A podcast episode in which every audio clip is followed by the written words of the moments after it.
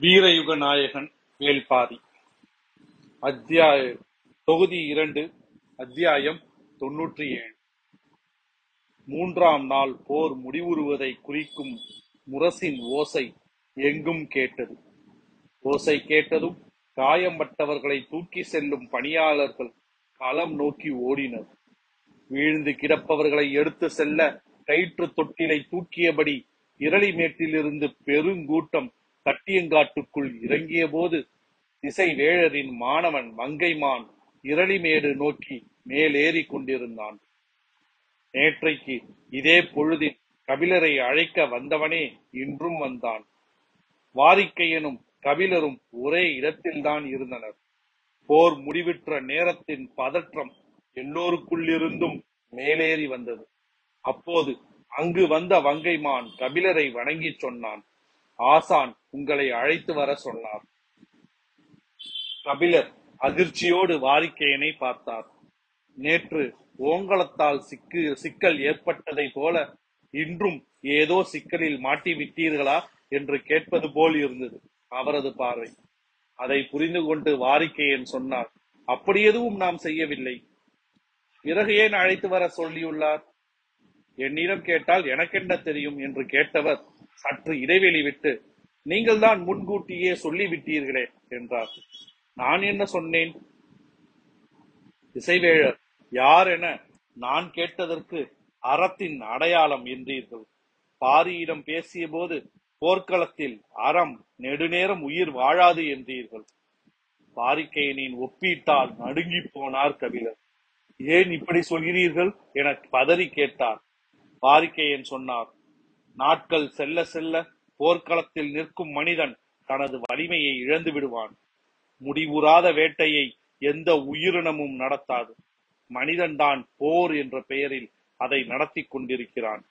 இரக்கமற்ற அந்த காட்சிகளை பொழுதெல்லாம் பார்த்து கொண்டிருப்பதை போல கொடுமையானது வேறு இல்லை கண்களை திறப்பதை விட கடினமானது மூடுவது மனதுக்குள் வீழ்ந்து கிடக்கும் கொடூரங்களை எதை கொண்டு அப்புறப்படுத்த முடியும்?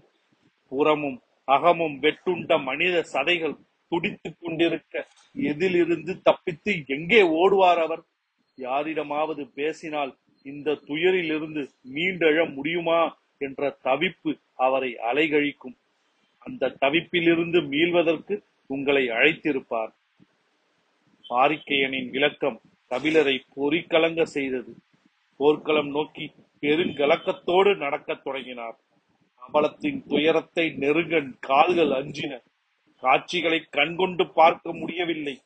போர் முடிவுற்ற கணத்தில் கலம் நோக்கி பயணிப்பதைப் போல பெருந்துயரம் வேறில்லை. ஆயுதங்கள் துளைத்து கிடக்கும் மனிதர்களின் ஓலம் எங்கும் கேட்டது. உடல்கள் கிடத்தப்பட்டு கயிற்றுக்க தொட்டிலில் களை சார கயிற்று தொட்டில்களை சாரி சாரியாக தூக்கி சென்றனர். எல்லாவற்றையும் கடந்து நாழிகை வட்டில் இருக்கும் பரன் நோக்கி நடந்தார் கபிலர் அவரது வருகைக்காக காத்திருந்தார் திசைவேழர். திசைவேழரின் முகத்தில் இருளேறி இருந்தது. என்ன நடந்திருக்கும் என கபிலரால் சிந்திக்க முடியவில்லை. வணங்கியபடி அவர் அருகில் அமர்ந்தார். நிலைமான் கொல் சொல்லியின் உயிர் என கருதப்படும் நாழிகை வட்டிலையும் நாழிகை கோலினையும் என்னிடமிருந்து பிடுங்கி எறிந்தது காற்று. என்றுதான் சொல்ல நினைத்தார் திசைவேழர் ஆனால் அவரை அறியாமலேயே முடத்திருக்க முடத்திருக்கண்ணை பற்றிய பேச்சை தொடங்கினார். தவறு இழைத்தவன் தண்டனையின் வழியே காட்டிக் கொடுத்த நிலத்தை நாம் தேர்வு செய்திருக்க கூடாதோ என கேட்டார். இப்போது ஏன் இதை கேட்கிறார் என கபிலருக்கு புரியவில்லை. தவறேதும் நடந்ததா என கேட்டார் கபிலர். எல்லாம் தவறுதலாக நடக்கின்றன. என்றார் திசைவேழர் எதை சொல்கிறார்? என்பது புரியாமல் விழித்தார் கபிலர். நிலைமான் கோல் சொல்லியின் உயிர் நாடி நாழிகை வட்டிலும் கோலும் தானே. அவை இரண்டையும் இன்று என்னிடமிருந்து காற்று பறித்து கொண்டது என்று சொன்னவர். இன்று எதை கொண்டு பொழுது அளந்தேன் தெரியுமா? கலங்கிய அவருடைய கண்களையே கூர்ந்து பார்த்தார் கபிலர். கொல்லப்பட்ட போர் வீரனின் தசைகள் ஒட்டி இருந்த ஒரு கேடயத்தில் உறுதியால் ஊறிப்போன மண் எடுத்து முறிந்த அம்பை நட்டு பொழுதளந்தேன். அவரது சொல்லிருந்த நடக்கம் நடுக்கம் கபிலரின் மீதும் பரவியது. போர்க்களத்தில் மரணத்தின் கருவி கொண்டு பொழுதளந்துள்ளேன். இனி இந்த நிலம் எண்ணி பார்க்க முடியாத மரணத்தை காணும். கவசங்கள் வீரர்களை காத்து நிற்காது. முறிந்த அம்புகளால் நீளும் பொழுது வீரர்களின் குருதியை குடித்துக் கொண்டே இருக்கும். மரணத்தின் அடையாளமே பொழுதென ஆகிவிட்டது. இனி போர்க்களத்தின் பொழுதை மரணமே ஆட்சி செய்யும். திசைவேழரின் சொற்கள் கபிலரை உரைய செய்தன. இந்த நிலத்தை தேர்வு செய்யும் போது நான் சொன்னது நினைவிருக்கிறதா உங்களுக்கு?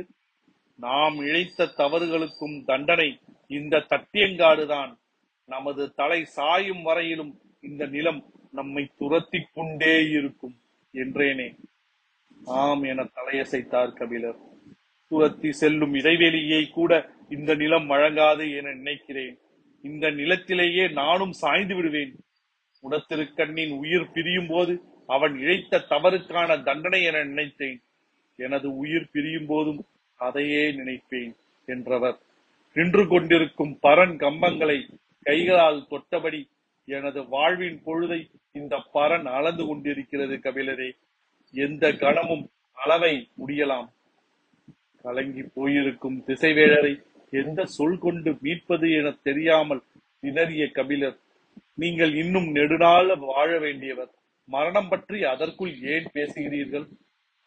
வாழ்வை எளிய கணக்குகளால் அளவிட முடிவதில்லை புலவரே. பொங்கும் புது புனலை பார்த்து மகிழவே.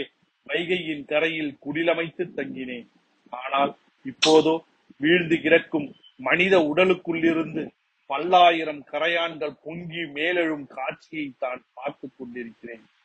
நான் என் கால்களாலேயே இங்கு இழுத்து வரப்பட் வரப்பட்டேன். எத்தனையோ முறை இதை தவிர்க்க நினைத்தேன். ஆனால் எனது சொல்லின் வழியே நான் வரவழைக்கப்பட்டேன்.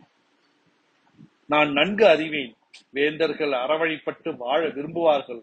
ஆனால் அறம் எனப்படுவது விருப்பத்தின் பார்ப்பட்ட செயலன்று. அது இயல்பின் பார்ப்பட்டது அன்பின் பார்ப்பட்டது. எனவேதான் வேந்தர்களால் அற வழியில் வாழ முடிவதில்லை. அதிகாரமும் அறமும் இரண்டு எல்லைகள். அதிகாரத்தில் இருப்பவர்கள் அறம் பேணவே முடியாது. அப்படி இருக்க என்னை அழைத்து அறம் பிறழாமல் இந்த போரை நடத்துங்கள் என சொல்கிறார்கள் என்றால் நான் ஏதோ ஒரு வகையில் அவர்களுக்கானவனாக இருந்திருக்கிறேன். அதிகாரத்தின் மறுப்பையோ நிராகரிப்பையோ நான் பெறவில்லை.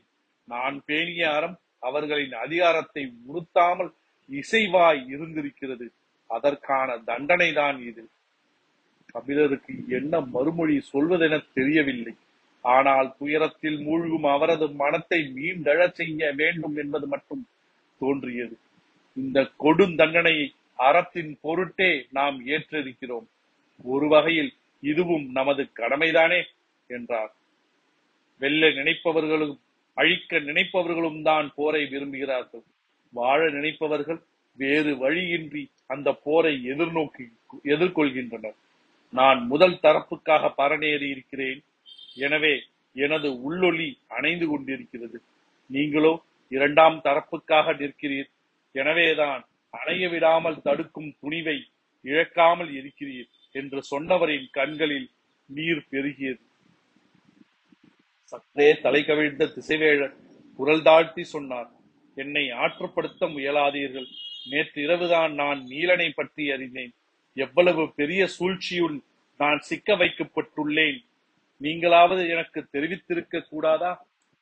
சற்றே தயங்கிய கூறில் குரலில் தாங்கள் நிலைமான் கோல் சொல்லியாக இருக்க ஒப்புக்கொண்ட பிறகு பேரரசுகள் வீற்றிருக்கும் அவையில் தானே நான் உங்களை சந்தித்தேன்.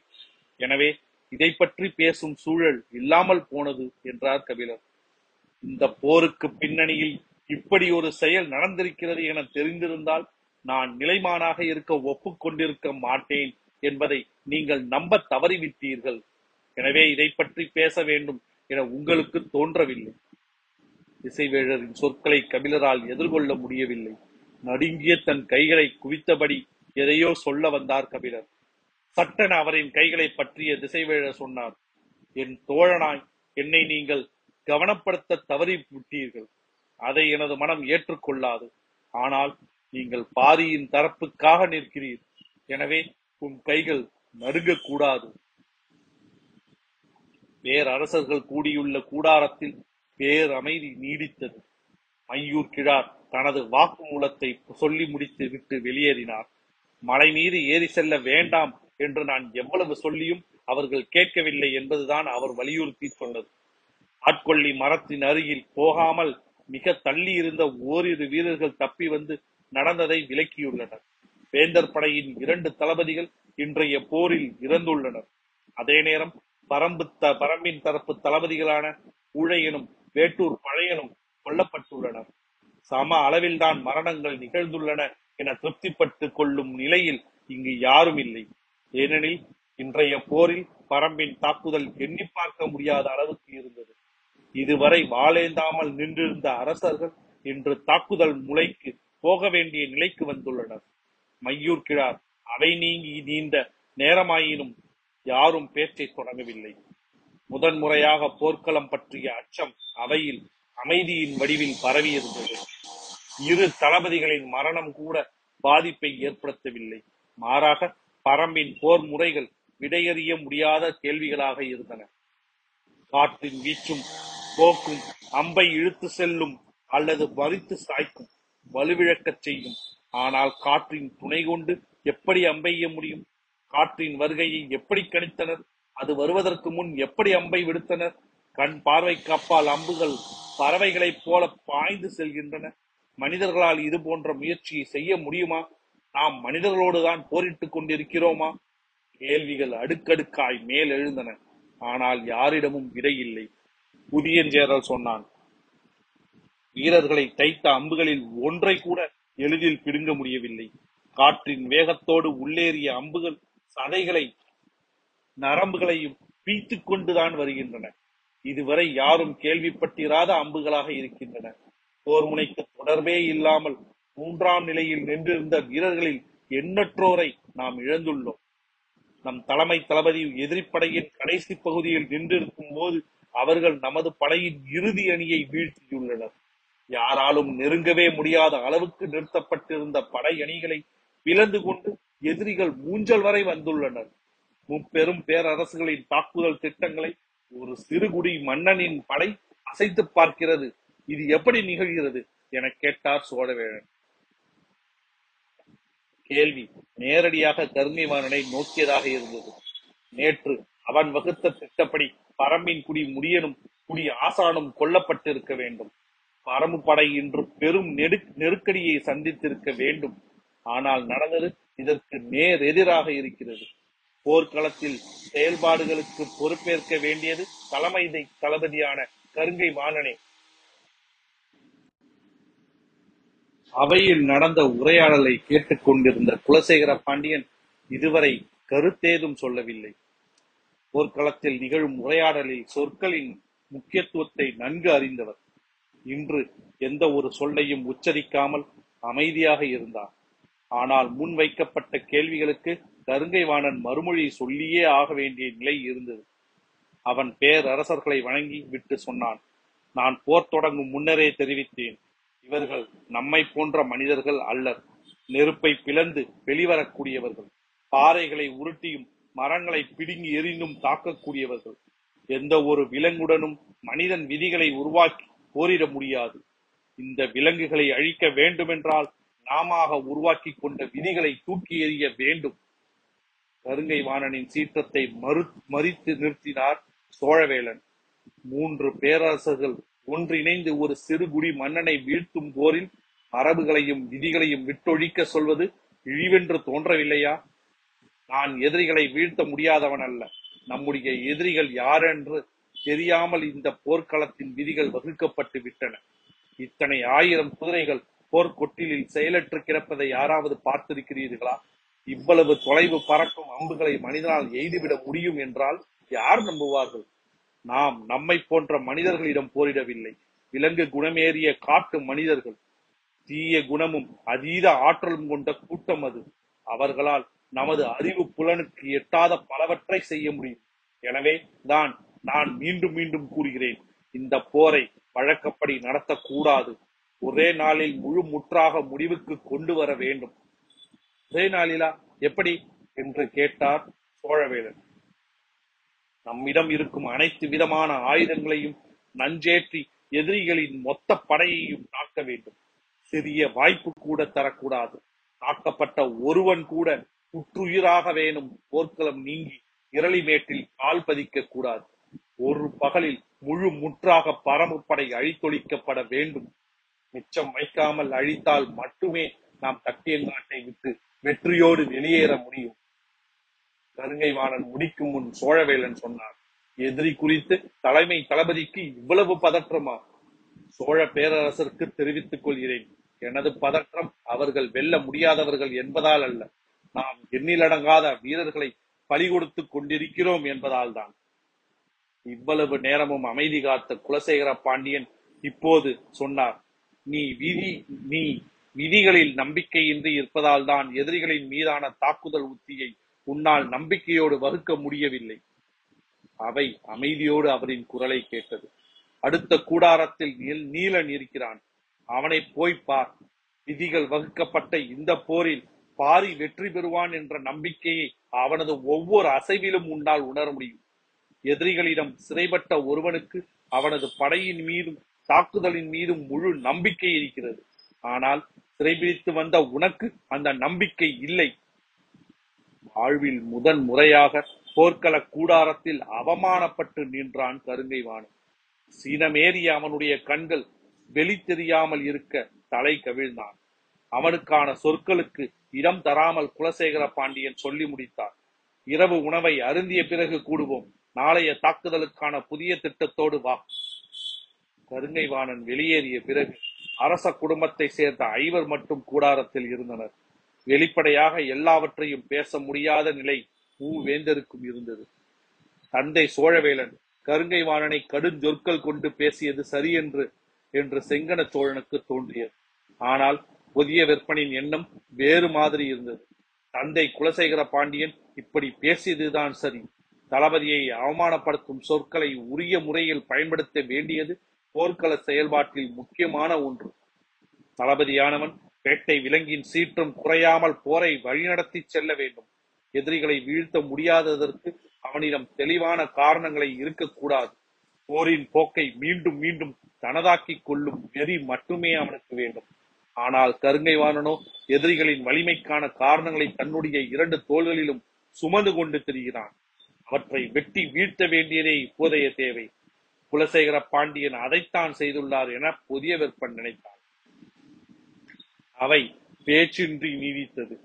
அமைதியை முடிவுக்கு கொண்டு வந்தது சோழவேலனின் குரல்.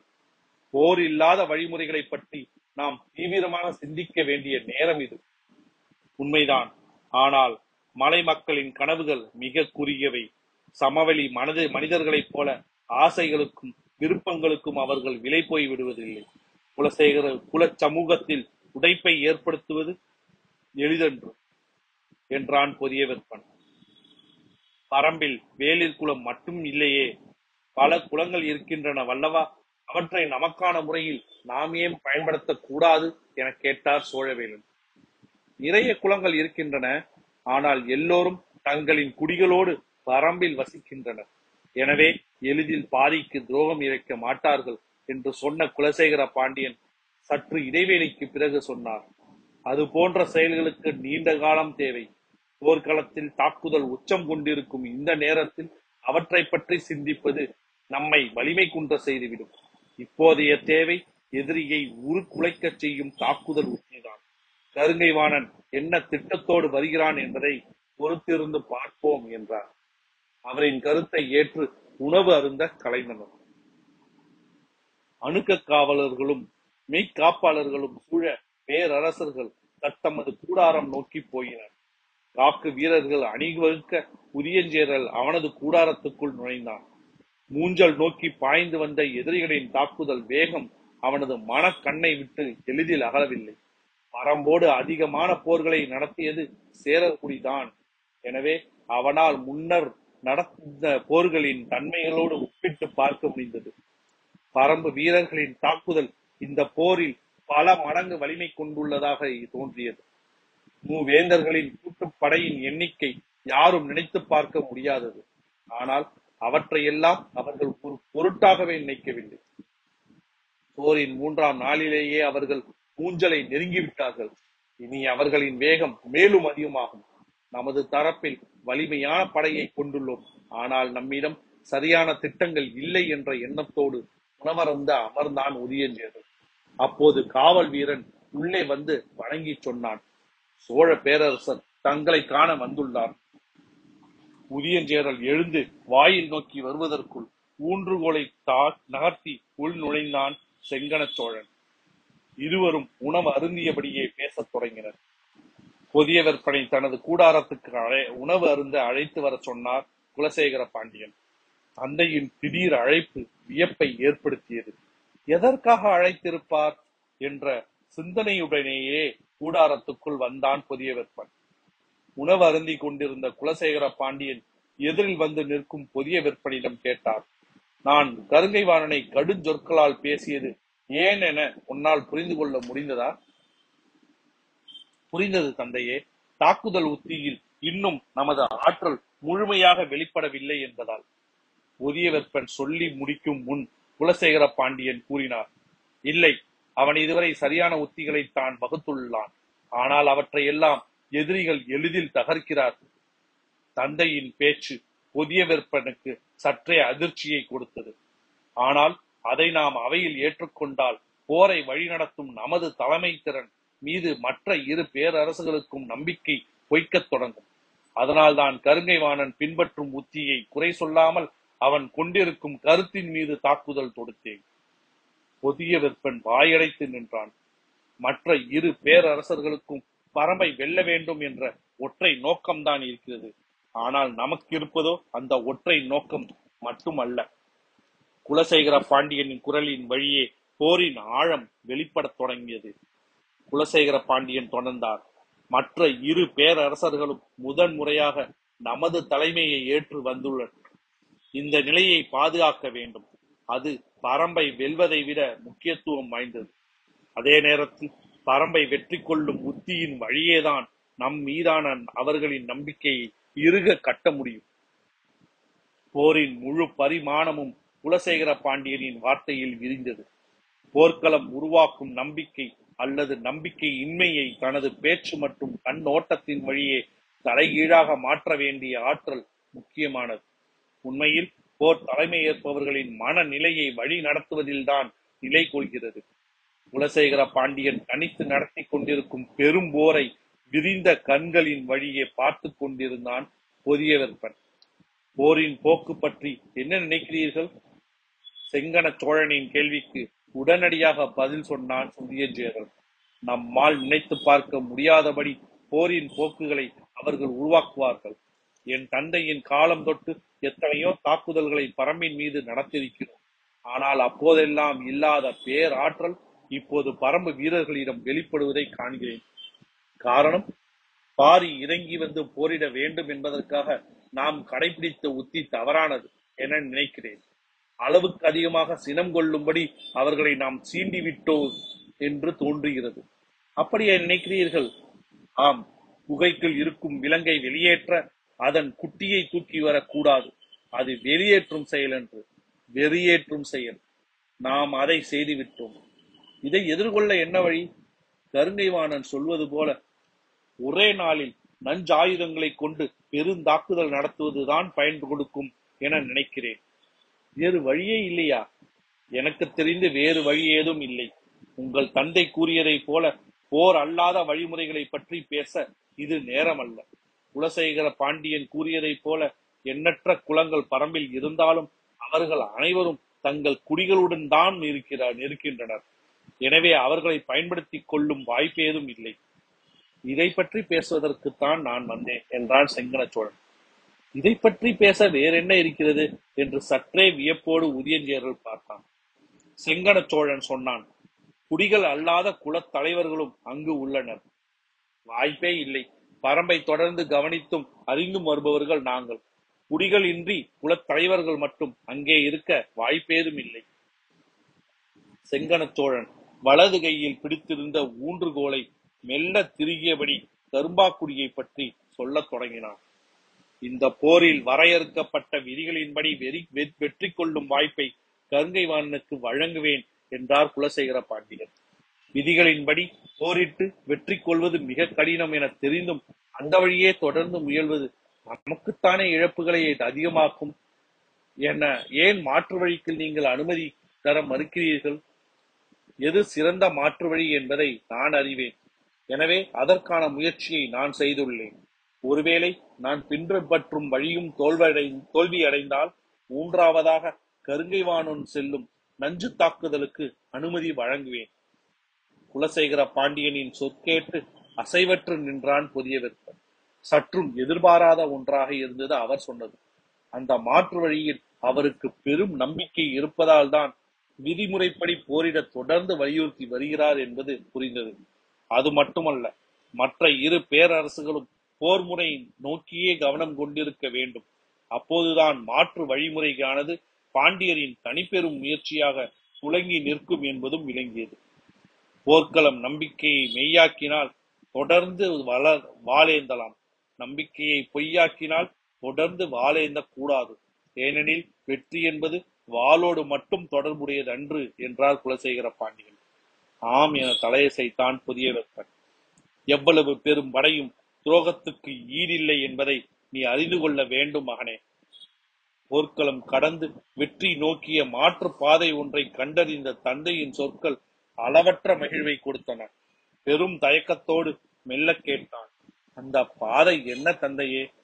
அந்த பாதை என்ன என்பதையும் அதில் பயணிக்கப் போகிறவர் யார் என்பதையும் நீ தெரிந்து கொள்ள வேண்டும் என்பதற்காகத்தான் உன்னை வர சொன்னேன். கரும்பாக்குடியின் மொத்த கதையையும் சொல்லி முடித்தான் செங்கன சோழன். ஏறக்குறைய உறைந்த நிலையில் அதை கேட்டுக் கொண்டிருந்தான் உதியஞ்சேரல். பொருத்தமான மனிதர்கள் மூலம் அவர்களுடன் பேசிக் கொண்டிருக்கிறேன். விரைவில் நல்ல செய்தி வரும். அடைக்கலம் தந்த பாரிக்கு எதிராக அவர்கள் எப்படி என்று குதியஞ்சேரல் சொல்லி முடிக்கும் முன் செங்கன சோழன் சொன்னான் கரும்பாக்குடியின் குலத் தலைவர்கள் தாம் அங்கு இருக்கின்றனர். அந்த குடிகள் அனைவரும் எம்முடைய நாட்டில் தான் இருக்கின்றனர். நமக்காக இல்லாவிடினும் அவர்கள் குலம் காக்கவாவது நாம் சொல்வதை செய்வார்கள். அதை தவிர அவர்களுக்கு வேறு வழியேதும் இல்லை. உங்களுக்கு நம்பிக்கை உள்ள அந்த பாதை என்ன? அதில் பயணிக்கப் போகிறவர் யார் தந்தையே புதிய விற்பனையின் கேள்விக்கு அவன் முகத்தை கூர்ந்து பார்த்து பதில் சொன்னார் குலசேகர பாண்டியன். அந்த பாதையில் பயணிக்கப் போவது ஓர் சுவை. தடுமாறி நின்றான் புதிய வெப்பன் போர்க்களம் வந்து இத்தனை மாதங்கள் கழித்து தந்தை தன்னை தனியே அழைத்து பேசுவதன் காரியம் காரணம் இப்போதுதான் புரிய தொடங்கியது. குலசேகர பாண்டியன் சொன்னார் அவள் அமைதி வேண்டி பாரியை காண திட்டம் வகுத்திருக்கிறாள். போரில் பங்கெடுக்காத வெங்கல் நாட்டின் ஆறு ஊர்க்காரர்களை கொண்டு அந்த செயலை செய்ய முயல்கிறாள். எனது கணிப்புப்படி விரைவில் அவள் பாரியை காண்பாள். அந்த நாளில் நாம் நினைத்தது நடக்கும். தந்தையை இமைக்காமல் பார்த்து கொண்டிருந்தான் புதியவர்கள் பாண்டியனின் தனித்த முயற்சியால் பாரி கொல்லப்படுவான். அதுவரை மூவேந்தர்களின் கூட்டுப்படையை வகுக்கப்பட்ட விதிகளின்படி கருங்கை வாழன் வழி நடத்துவான். அறம் பிறழாத போரின் சான்றென பரன்மேல் நின்றிருப்பார் திசைவேழர். அத்தியங்காட்டின் வெற்றி பாண்டிய பெற- பேரரசை தனிப்பெரும் வெற்றியாக நிலை கொள்ளும் பெரு வேந்தன் குலசேகர பாண்டியனின் திட்டம் இப்போதுதான் புதிய விற்பனுக்கு புரிய தொடங்கியது.